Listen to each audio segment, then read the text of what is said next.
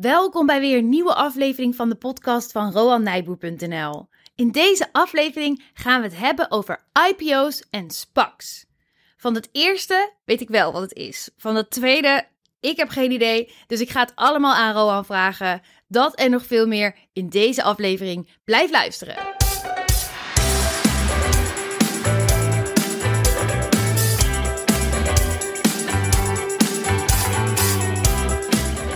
Ja, leuk dat je luistert. Mijn naam is Barbara. En ik ben nog steeds Rowan.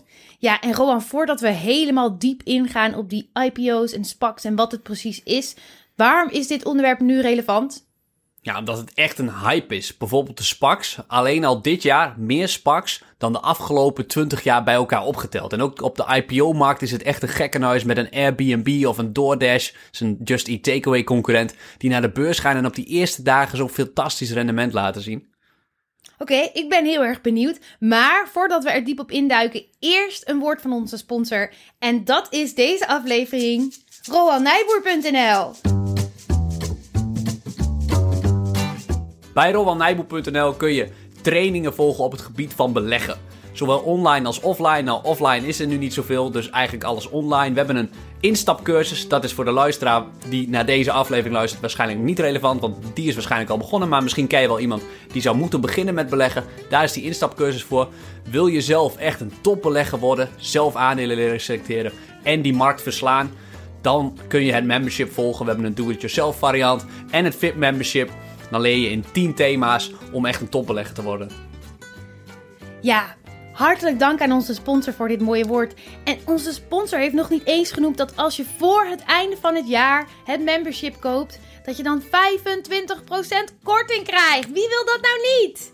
En nog even een tip: we hebben een hele slimme, oplettende member inmiddels. Die heeft de do-it-yourself variant gekocht met een optie op de VIP. En dan betaalt hij dus als hij in maart nog besluit mee te doen aan het VIP-traject, de early bird prijs voor het VIP-traject. Dus maak er slim gebruik van. En dan gaan we nu verder met de aflevering. Oké, Roan. IPO's en SPACs. Nou weet ik wat een IPO is, want daar heb je me vaker over verteld. Ik weet dat je ook een uh, bepaalde strategie hebt op IPO's. En een IPO staat, als ik het goed heb, voor een Initial Public Offering. Klopt. Dus het is het initiële moment waarop het bedrijf aan het publiek wordt aangeboden. Ja, de klassieke beursgang. Ja, dus ik zeg het dan goed als je nu nog een BV bent, maar je wilt groeien en je wilt geld ophalen en je wilt dat doen via de beurs. Dan bereid je een IPO voor. En de dag dat je dan uh, naar de beurs gaat, dat is dan jouw IPO, jouw Initial Public Offering. Ja, zo kan je het zien. Oké. Okay. En dan haal je wel of niet succesvol geld op en ben je vanaf dan een beursgenoteerd bedrijf. Klopt. Oké, maar die SPAC-situatie, daar heb ik nog niet van gehoord. Behalve dat het me opvalt dat het de laatste tijd in één keer overal genoemd wordt.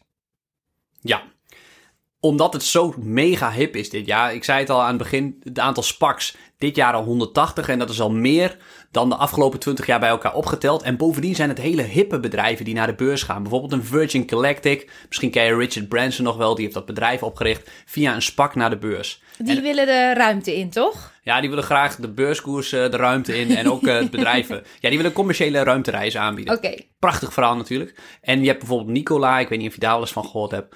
Ook een heel hip bedrijf, ook via een SPAC naar de beurs gegaan. Inmiddels uh, fraude ontdekt en dergelijke, maar...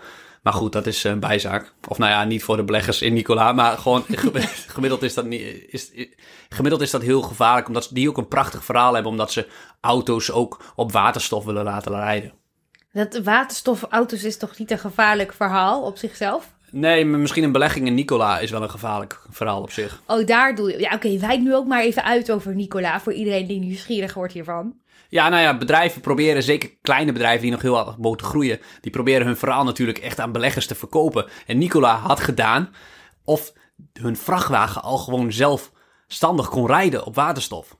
Dus hoe hadden ze dat nou gedaan? Want die vrachtwagen kon helemaal niet rijden. Maar wat deden ze nou? Door de camerahoek zo neer te zetten en de weg, geen platte weg, maar een steile weg die van een helling afkwam. Dus die vrachtwagen rolde uit zichzelf. puur door de Ja, camera hoek te. Ja, ja, ja nee, dat, dat noem ik echt fraude. Dat is echt de boel oplichten. ja. Maar, maar dat is ook zo'n bedrijf met een prachtige missie, eh, net zoals Virgin Galactic. En dat soort, dat soort prachtige verhalen. Ja, dat, dat kan heel interessant zijn, maar ook extreem risicovol. Misschien noemen ze het geen fraude. Misschien zeggen ze dat het een blik op de toekomst was. Ja, ja, ja. De werkelijk, het. ja, ja, het. Is een, het is een grijze, een grijze lijn. Misschien niet zo netjes. Oké, en Nicola kwam dus uit een spak. Maar Ja. nou weet ik nog steeds niet wat een spak is. Wat is een spak? Nee, een SPAC, het zit hem in het woord eh, special purpose. Is een bedrijf wat naar de beurs gaat. Het is ook een IPO. Maar het is geen normaal bedrijf wat naar de beurs gaat. Maar het is een zak met geld dat naar de beurs gaat. Een zak met geld. Ik neem, onder, ik neem aan onder leiding van de management dat naar de beurs gaat. Ja, en er zijn een paar managers, dat zijn dus een soort van opgerichters, die zeggen eigenlijk: hey, beste investeerders, de sponsoren heten dat, geef ons jullie geld, dan bundelen we dat en gaan we met die zak met geld gaan we naar de beurs. En de special purpose is dan, het speciale doel is om binnen twee jaar die zak met geld aan te wenden om een bedrijf over te nemen dat werkelijk activiteiten heeft.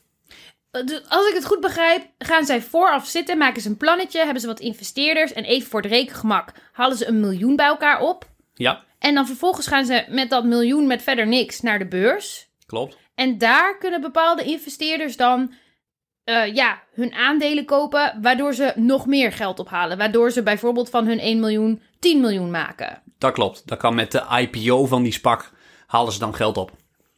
Oké, ik zie nog niet helemaal in waarom dat een voordeel is. Want ik heb het gevoel dat je als investeerder niet zo goed weet wat je dan krijgt. Want je krijgt nog niks en je bent dan super afhankelijk van wat zij met die investering gaan doen. En dat geeft me dan weer het gevoel van, waarom zou je dan niet je geld ergens instoppen waar je weet wat de plannen zijn? Ja, dus die investeerders die dat geld toevertrouwen hebben eigenlijk geen idee wat er met dat geld gaat gebeuren. Ja, er wordt gezocht naar een bedrijf. Dus die investeerders doen heel goed onderzoek naar die oprichters van die SPAC. Want die moeten daar dan heel veel ervaring mee hebben en dat heel slim kunnen doen. En dan kunnen ze dat geld toevertrouwen.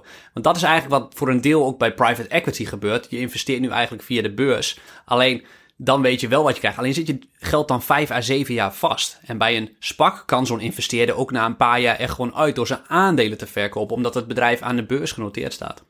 Dus eigenlijk creëert het meer flexibiliteit door je geld als investering in een SPAC te stoppen ten opzichte van private equity. Ja, en een groot voordeel is als die oprichters, die er zelf ook veel privégeld in stoppen, want anders gaan die investeerders daar ook niet geld in stoppen, dat als er geen geschikte overnamekandidaat wordt gevonden, dan wordt dat geld, die zak met geld, weer teruggegeven aan iedereen. Dus je kan eigenlijk niet zoveel verliezen, dat is het idee, maar wel veel winnen. Nou, in de praktijk kan je alsnog al je geld verliezen als het bedrijf een verkeerde overname doet. En er zijn natuurlijk ook kosten aan verbonden, dus je krijgt dan niet je gele inleg terug. Maar ja, de kosten gaan eraf die het bedrijf moet maken in die twee jaar. Ja, want als zij een slechte investering doen, dan neem ik aan dat de beurswaarde gewoon zakt. Net als dat dat met normale bedrijven zo is. En dus is je geld minder waard. Ja, klopt. Ja, heel goed. Oké, dus het, het kan ook niet goed gaan. Ja, en sterker nog, in het merendeel van de gevallen gaat het niet goed. Wat dan? En dit jaar zijn er toevallig wat SPACs zoals Virgin Galactic die, het- die het echt best wel goed doen. Maar gemiddeld, eh dat heb ik even opgezocht, van Renaissance Capital. Ik laat graag anderen het onderzoek doen naar zulke dingen. Dus die hebben onderzoek gedaan naar alle SPACs in de afgelopen jaren. Hoe die presteren. Nou, gemiddeld blijken die een negatief rendement te halen van 9,6%. Ouch. Terwijl de beurs de afgelopen jaren, dat weet jij, wel heel goed gepresteerd heeft. nou, zo goed hou ik de beurs niet bij hoor. ik hoor het vooral van jou. Oh ja.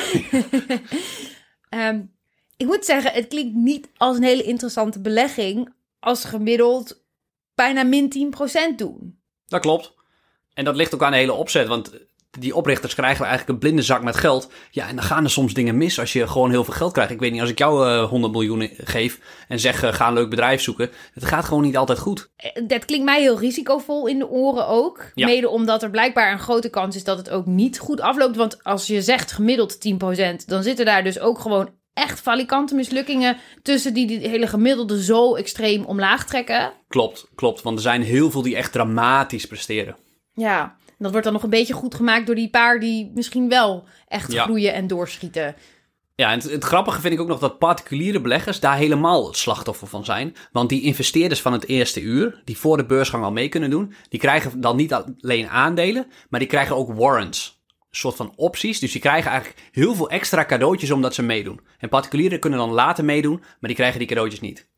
Wat zijn nou warrants? Ja, dat- dan wordt het misschien wel technisch. Ik weet niet of je weet wat opties zijn. Het optie, Niet echt. optie geeft het recht om een aandeel te kopen tegen een vooraf vastgestelde prijs. Stel dat je een optie krijgt om een aandeel te kopen voor 10 euro. En de beurskoers is op begin nu ook 10 euro. Dan is die optie, heeft die optie geen waarde. Maar als de beurskoers vervolgens stijgt naar 20 euro, kan jij in één keer die warrant, die optie gaan uitvoeren en aandelen kopen voor 10 euro. En er komen heel veel nieuwe aandelen bij. Maar er is maar één iemand die daar dan van profiteert. Degene die die warrant heeft. De andere beleggers hebben er nadelen van. En er komen heel veel nieuwe aandelen bij. En ja, het is dus echt een verplaatsing van welvaart van de investeerders van het eerste uur. Sorry, andersom. Van particuliere beleggers naar investeerders van het eerste uur. Dus particuliere beleggers, ja, die zijn bijna altijd het haasje bij een spak. Want, want hier komt basiseconomie gewoon om de hoek kijken. Op het moment dat die beurskoers dus heel lekker zou gaan, dan hebben zij die opties om erin te stoppen. Ja, En dan kopen zij dus goedkoper in. Maar ze verruimen daarmee wel het aanbod. En zoals we van basiseconomie weten, als er meer aanbod komt, dan ehm, zakt de prijs weer. Eh, ja, zo kan je het zien, ja. ja. Dan is het bedrijf minder waard. Als er meer aandelen uitstaan, is het per aandeel minder waard. Ja, exact. Oké. Dus eigenlijk als je mee wilt doen aan zo'n spak, is het alleen interessant als je bij die eerste investeerders hoort. Ja, is in ieder geval veel lucratiever, omdat je veel meer waar krijgt voor je geld. Alleen als particuliere belegger kan je dat niet. Je kan pas na de beursgang van de SPAC, dan kan je aandelen kopen. Oh, dit klinkt super nadelig. We worden buitengesloten, ja. En daarom moet je als particuliere belegger ontzettend goed weten welk spel je gaat spelen. Want hier speel je echt tegen professionals.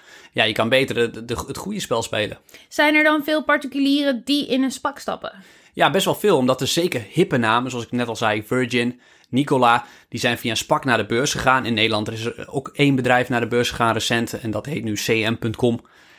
Dat zijn vaak hele hippe bedrijven, want die SPACs die willen graag particuliere beleggers aan zich binden. En ja, wie zijn dit jaar nou echt begonnen met beleggen op massaal? Dat zijn de particuliere beleggers. En die bedrijven die doen dan via een SPAC gaan ze naar de beurs. Want een SPAC ten opzichte van een klassieke IPO heeft van allerlei voordelen.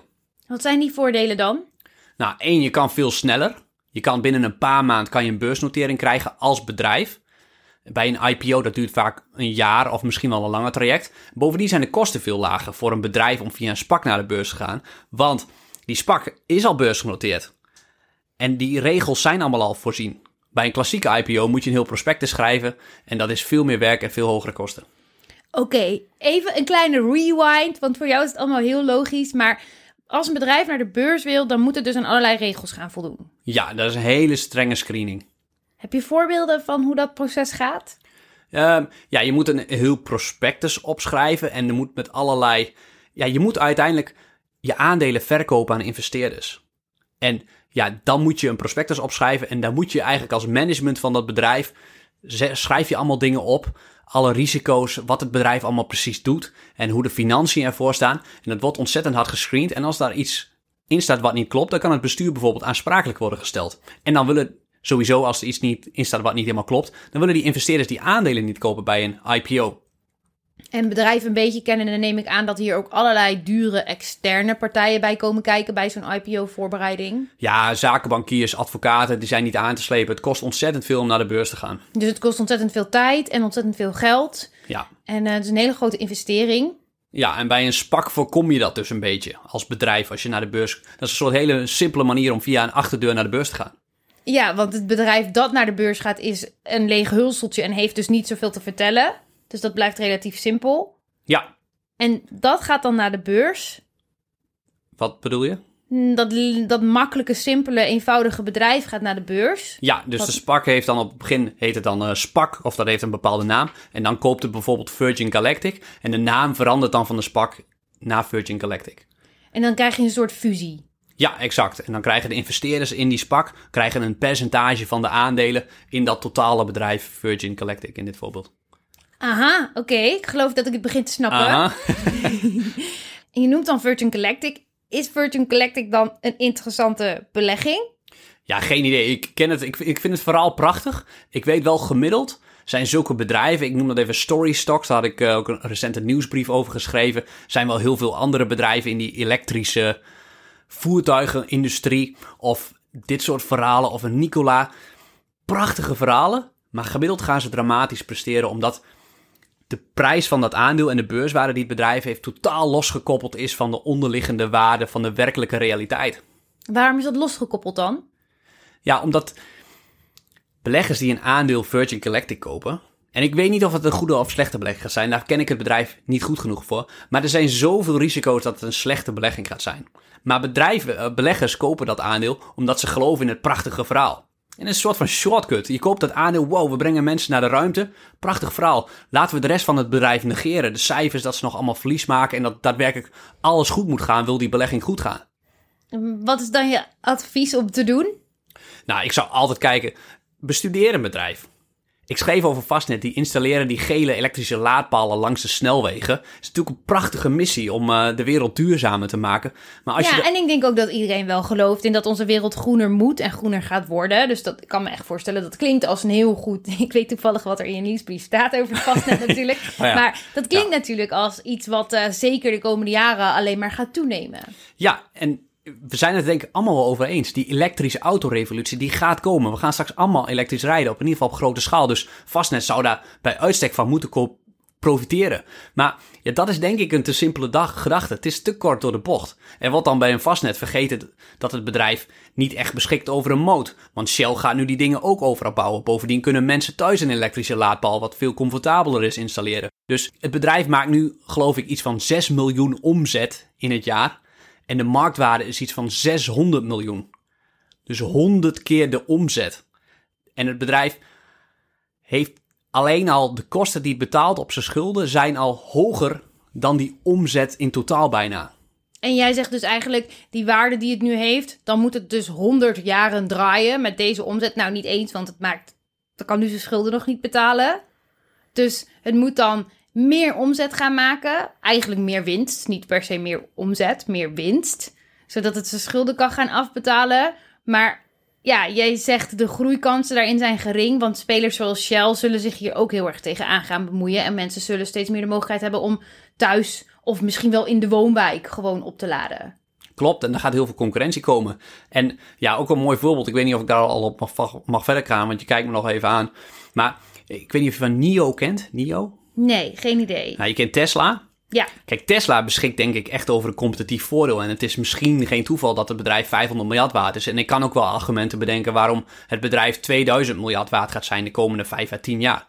Dat is wel realistisch, want het bedrijf beschikt misschien wel over een competitief voordeel. Maar nu, NIO, dat is een Chinese elektrische autoproducent.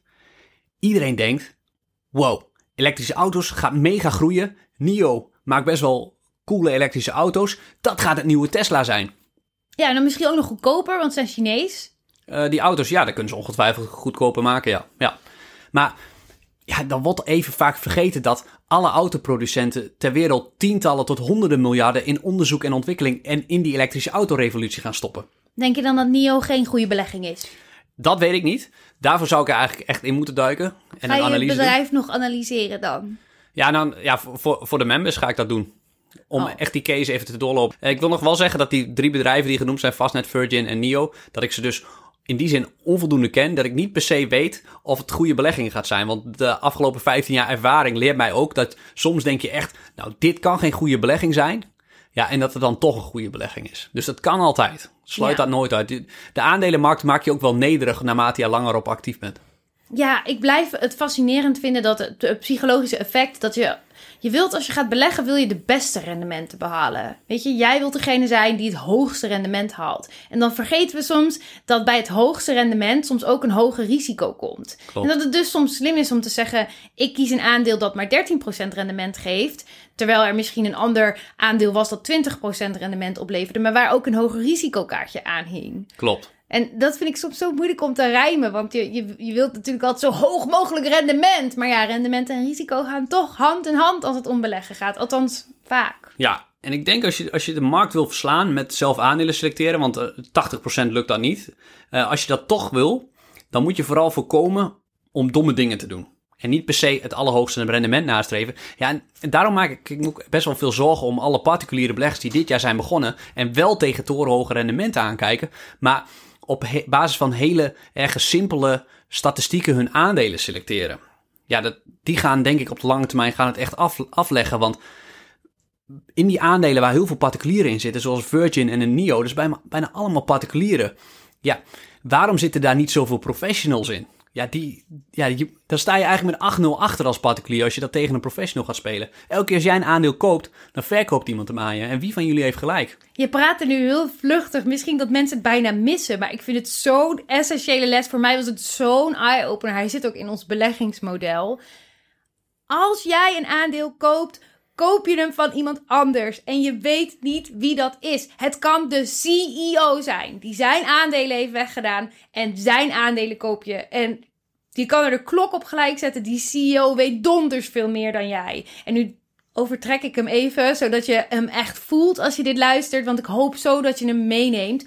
Als je een aandeel koopt, koop je hem van iemand anders. Dat kan een professional zijn. Dat kan zelfs iemand van het managementteam zijn. Waarom verkoopt die ander? Wat weet die ander dat jij niet weet? En dat is echt, ja, wij hebben het er nu wel over, want je ziet zoveel beginnende beleggers. En ons doel is echt om mensen zoveel mogelijk te helpen met beleggen, zodat je je geld laat groeien en niet je geld verliest. Want niet verliezen is nog belangrijker dan groei. Gewoon niet dat geld verliezen. Ja. En, en daarvoor zijn dit soort dingen wel echt heel belangrijk. Ja, want die story stocks, als het misgaat, dan gaan die ook echt min 80, min 90 procent. Dus dan gaat het ook echt hard. En dat maak je dan niet meer goed met andere aandelen. Nee, ja, of je gaat misschien risico's nemen die je niet moet nemen om, om te, te proberen dat verlies nog te compenseren. Klopt, klopt. En, of je raakt helemaal ontmoedigd. Ik bedoel, dat hebben we ook al een aantal keer gehoord. Ja, ja, dat zou zonde zijn. Als je door zo'n nachtmerrie dat je je vertrouwt omdat een vriend van je zegt, koop Virgin Galactic of je leest het op een forum. Want daar zijn natuurlijk alle particuliere beleggers terecht. En dan hoor je een aantal zeggen, koop Virgin Galactic. Ja, wil je meedoen? Wat logisch is, want je wil graag op je met je peers meedoen. Zo gevaarlijk. Ja, dus onze boodschap is echt waar. Onderwijs jezelf. Kijk naar de cijfers. Kijk naar het toekomstperspectief. En, en zorg echt goed voor je geld. Zorg dat je weet waar je het in stopt. Zo belangrijk. Ja, en als ik nog één ding mag toevoegen, over IPO's in dit geval. Want jij zegt net, als je een aandeel koopt, betekent dat iemand anders een verkoopt. En een IPO, ik weet niet of we daar al zijn, dat is, dat is een initial public offering. Maar het staat ook wel in de professionele beleggingswereld voor it's probably overpriced. Hmm, Want een, een, bedrijf, een Airbnb bijvoorbeeld, of een DoorDash, wat echt gewoon een IPO had, die gaan op het moment naar de beurs als ze denken dat het bedrijf het meeste waard is. Het management en de huidige aandeelhouders voor de beursgang, die pakken het beste moment. Waarom gingen ze niet tijdens corona naar de beurs? Ja, dat doen ze niet. Ze zijn niet gek. Dus ze gaan naar de beurs als de beurzen op het top staan. Als er zoveel optimisme is. Als het bedrijf in die zin perfect is. En ja, dan als je dan meedoet aan een IPO of je koopt hem vlak na de beursgang, ja, dan koop je dus ook waarschijnlijk van iemand die op dat moment wil cashen. En diegene kent het bedrijf door en door en die koopt op het hoogtepunt. Ja, oh, ik, ik vind het heel logisch. Want als je denkt aan DoorDash, dus een concurrent van Thuisbezorgd, die hebben natuurlijk ook met corona gouden tijden gehad. Dus als zij, als zij nu hun cijfers presenteren, dan zit daar zo'n groei in. En, je, en dat geeft zelfs misschien wel een onrealistisch beeld van hoe het voor de toekomst gaat zijn. Klopt. En als we weer uit eten mogen, dan zakken hun cijfers misschien wel in één. Nou is dat een beetje onzeker natuurlijk, maar ik kan me voorstellen van... Het is in ieder geval optimaal gepresenteerd ja. nu. Ja, ik snap wat je bedoelt. En je kunt nog, ik noem Airbnb ook, dus je zou kunnen denken... ja, Airbnb heeft het nu hartstikke slecht. Relatief ten opzichte van alle concurrenten laten ze in deze tijd veel betere cijfers zien... ten opzichte van een boeking bijvoorbeeld. Wat wel logisch is, want ze hebben natuurlijk veel meer alternatieve locaties... en daar kunnen mensen nog prima heen. Ja, oké. dus, dus daar gaan ze dan mee pronken. Ja. Oké, oppassen dus. Ja, echt oppassen. Want de rendementen van IPO's, en dat blijkt al 50 jaar... Ehm, die zijn de eerste drie jaar na die IPO zijn gewoon dramatisch. Heb jij niet een uh, speciale IPO-systeem? Ja, dat heb ik wel. Hoe je daar wel aan kan verdienen, maar ja, die wil ik niet delen. Oh. Ik deel hem met mijn members, maar kijk, het probleem is, als ik die deel, dan gaat hij niet meer werken. Want dan gaat iedereen het toepassen. En dan is die efficiency uit de markt, zeg maar. Oké, ik zal je er niet op, uh, verder op torpederen, want ik kan heel duidelijk zien ook dat je er sowieso niks meer over los gaat laten. We hadden een aantal vragen gekregen via Instagram over uh, IPO's en SPACs. Misschien leuk om die er eventjes bij te pakken. Um, zo hebben we een vraag gekregen. Hoeveel procent van de bedrijven zijn na de IPO minder waard geworden in beurswaarde. Ja, hoeveel procent weet ik eigenlijk niet. Ik weet dus wel dat ze dramatisch presteren gemiddeld na de beursgang. Het heeft alles te maken met dat, ja, als particuliere belegger, als je dan instapt, dan stap je op het hoogtepunt in. En die overwaardering met de beursgang, die loopt er de komende drie jaar dus iets uit. Neemt niet weg dat sommige beursgangen het fantastisch doen in die drie jaren. Ook zeker die dit jaar naar de beurs gaan. Die doen het fantastisch. Adjen. Ja, nou kon je als, ja, als je die had gekocht met de beursgang, had je het fantastisch gedaan. Klopt, klopt. Alleen kon je als particuliere belegger niet meedoen. Nee, dat was niet de klassieke IPO. Nee. Oké, dat heb je dus ook nog. Niet klassieke IPO's. Volgende vraag. Ehm, de vraag is: hoe kan de waardering bij recente IPO's zo miszitten? Professionals helpen daarbij toch?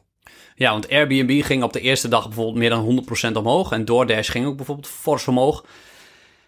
En zakenbankiers proberen die aandelen zeg maar te prijzen voor de beursgang. Die gaan dan allemaal investeerders langs. Even, wat zou je voor die aandelen willen betalen? Allemaal professionals. En dan zeggen die allemaal, ja, ik wil 60 euro betalen voor een aandeel. Die ander zegt 70 euro, die ander zegt uh, 50 euro. En dan komen ze op een gemiddelde prijs uit. En dan denken ze daarmee de vraag in de markt gepeld te hebben. En dan brengen ze vraag en aanbod in balans.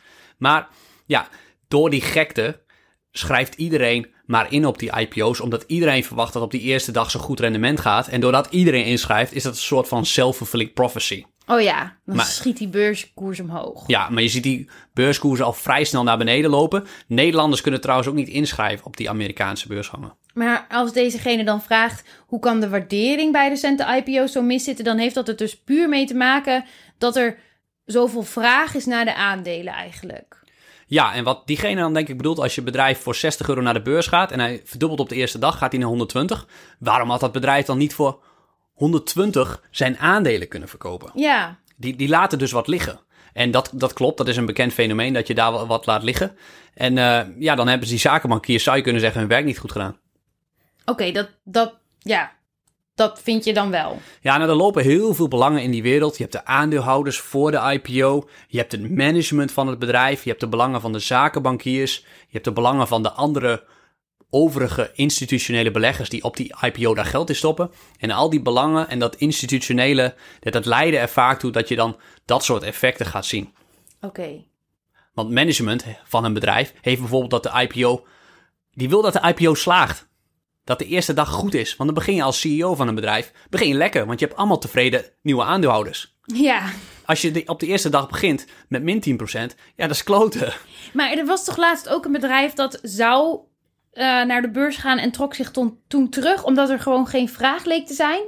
Ja, er zijn wel meerdere die zich dan vlak voor de beursgang terugtrekken. Dat klopt. Er was dit jaar nog eentje, toch? Ja, een vastnet was sowieso. Die trokken zich terug. Die, die zijn wel op de beurs, maar die, die konden toen geen geld ophalen, omdat toen niemand daarin trapte. Professionele beleggers durven er niet in te trappen op een tientje per aandeel. Nu staat de beurskoers geloof ik op uh, tegen de 40 euro. En nu beleggen zoveel particuliere beleggers voornamelijk. Daarin zitten alleen particulieren in omdat er slechts heel weinig aandelen verhandelbaar zijn. Maar dat is wat anders. Maar dan trek je dat terug, dan kan je ze gewoon niet verkopen, omdat niemand dat verhaal gelooft.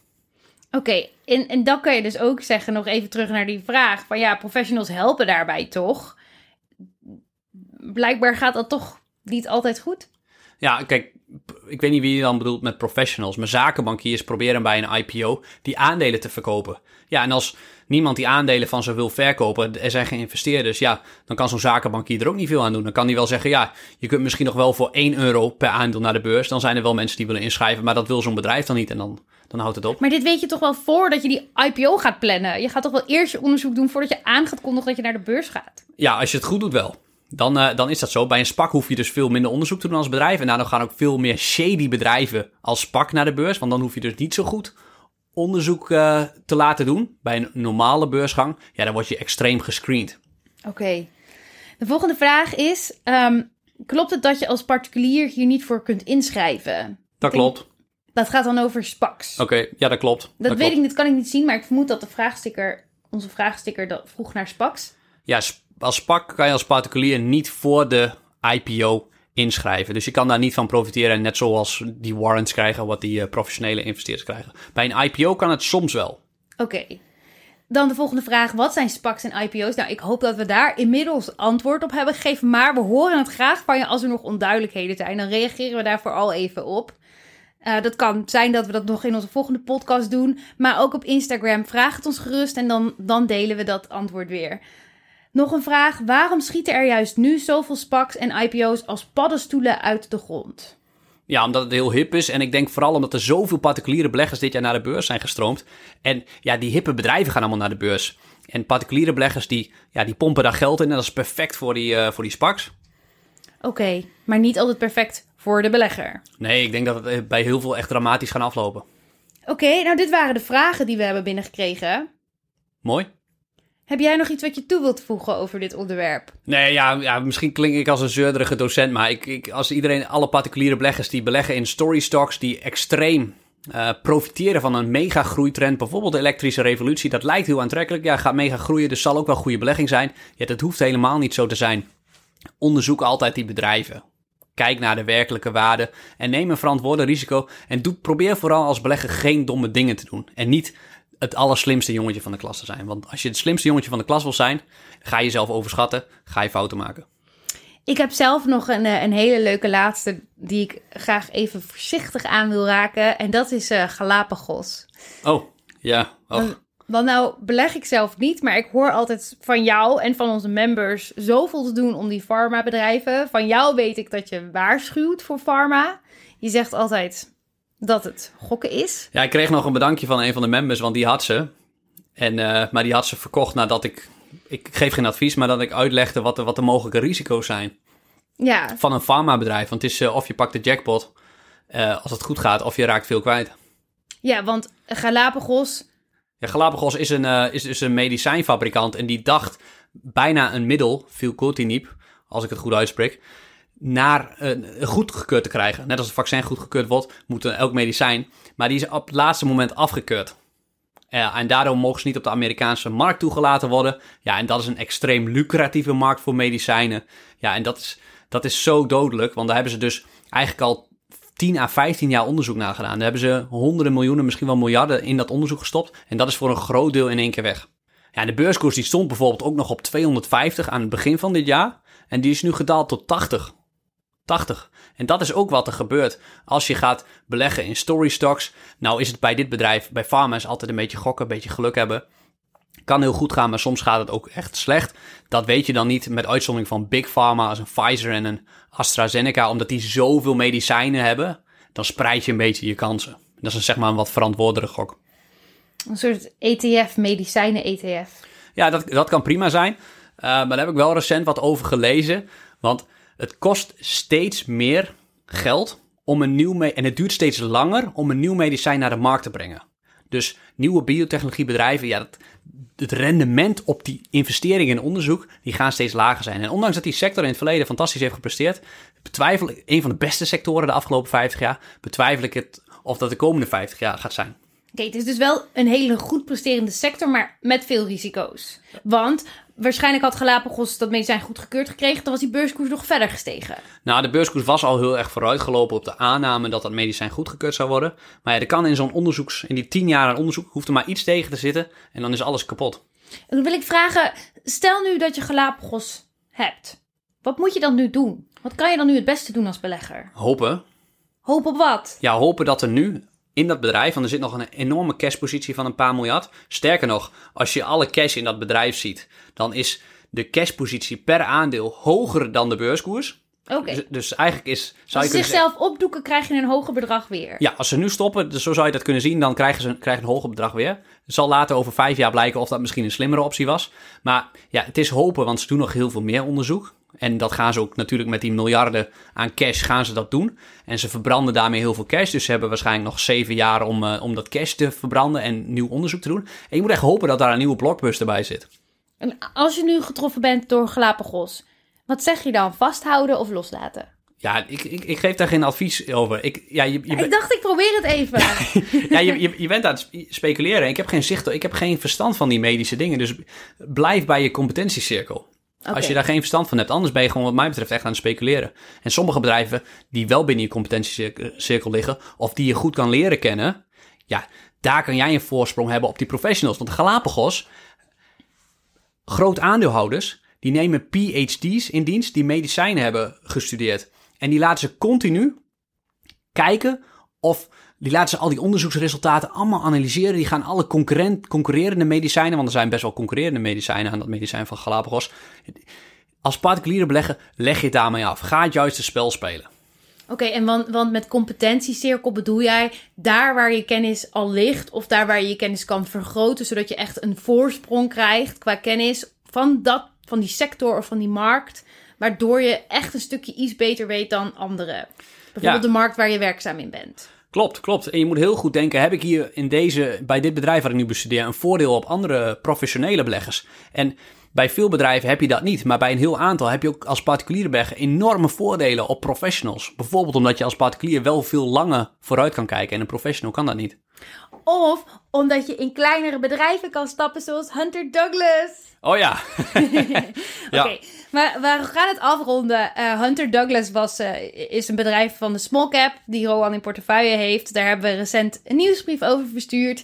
ehm, wat daarmee gebeurd is. Daar gaan we nu niet meer verder op in. We gaan deze podcast afronden. Rowan, is er nog iets wat je toe wilt voegen over IPO's, specs en dat soort producten? Nee, dat niet. Ja, kijk uit. Specs zijn er voor een groot deel echt voor, om, om particuliere beleg- beleggers in te lokken. Dus wees daar gewoon heel voorzichtig in. Ik hoor je tussen de regels door eigenlijk steeds zeggen: blijf gewoon weg bij die SPACs. Nou, je Specs, moet- SPACs? Spaks, ja, specs. Specs. Goed. Misschien beter om gewoon eh, Af te ronden. af te ronden. Ja. Nou, dat was het Ja. dan voor deze Ja. keer. Volgende week hebben we een hele leuke kerstige aflevering voor jullie. Want die valt precies op eerste kerstdag. Maar daar gaan we jullie natuurlijk niet teleurstellen. Dus dan zijn we er gewoon. Eh, we kijken er naar uit om dan in onze kerstige sfeer en stemming van ons te laten horen. Tot de volgende keer. Tot de Doei! volgende keer. Bedankt voor het luisteren. Doei.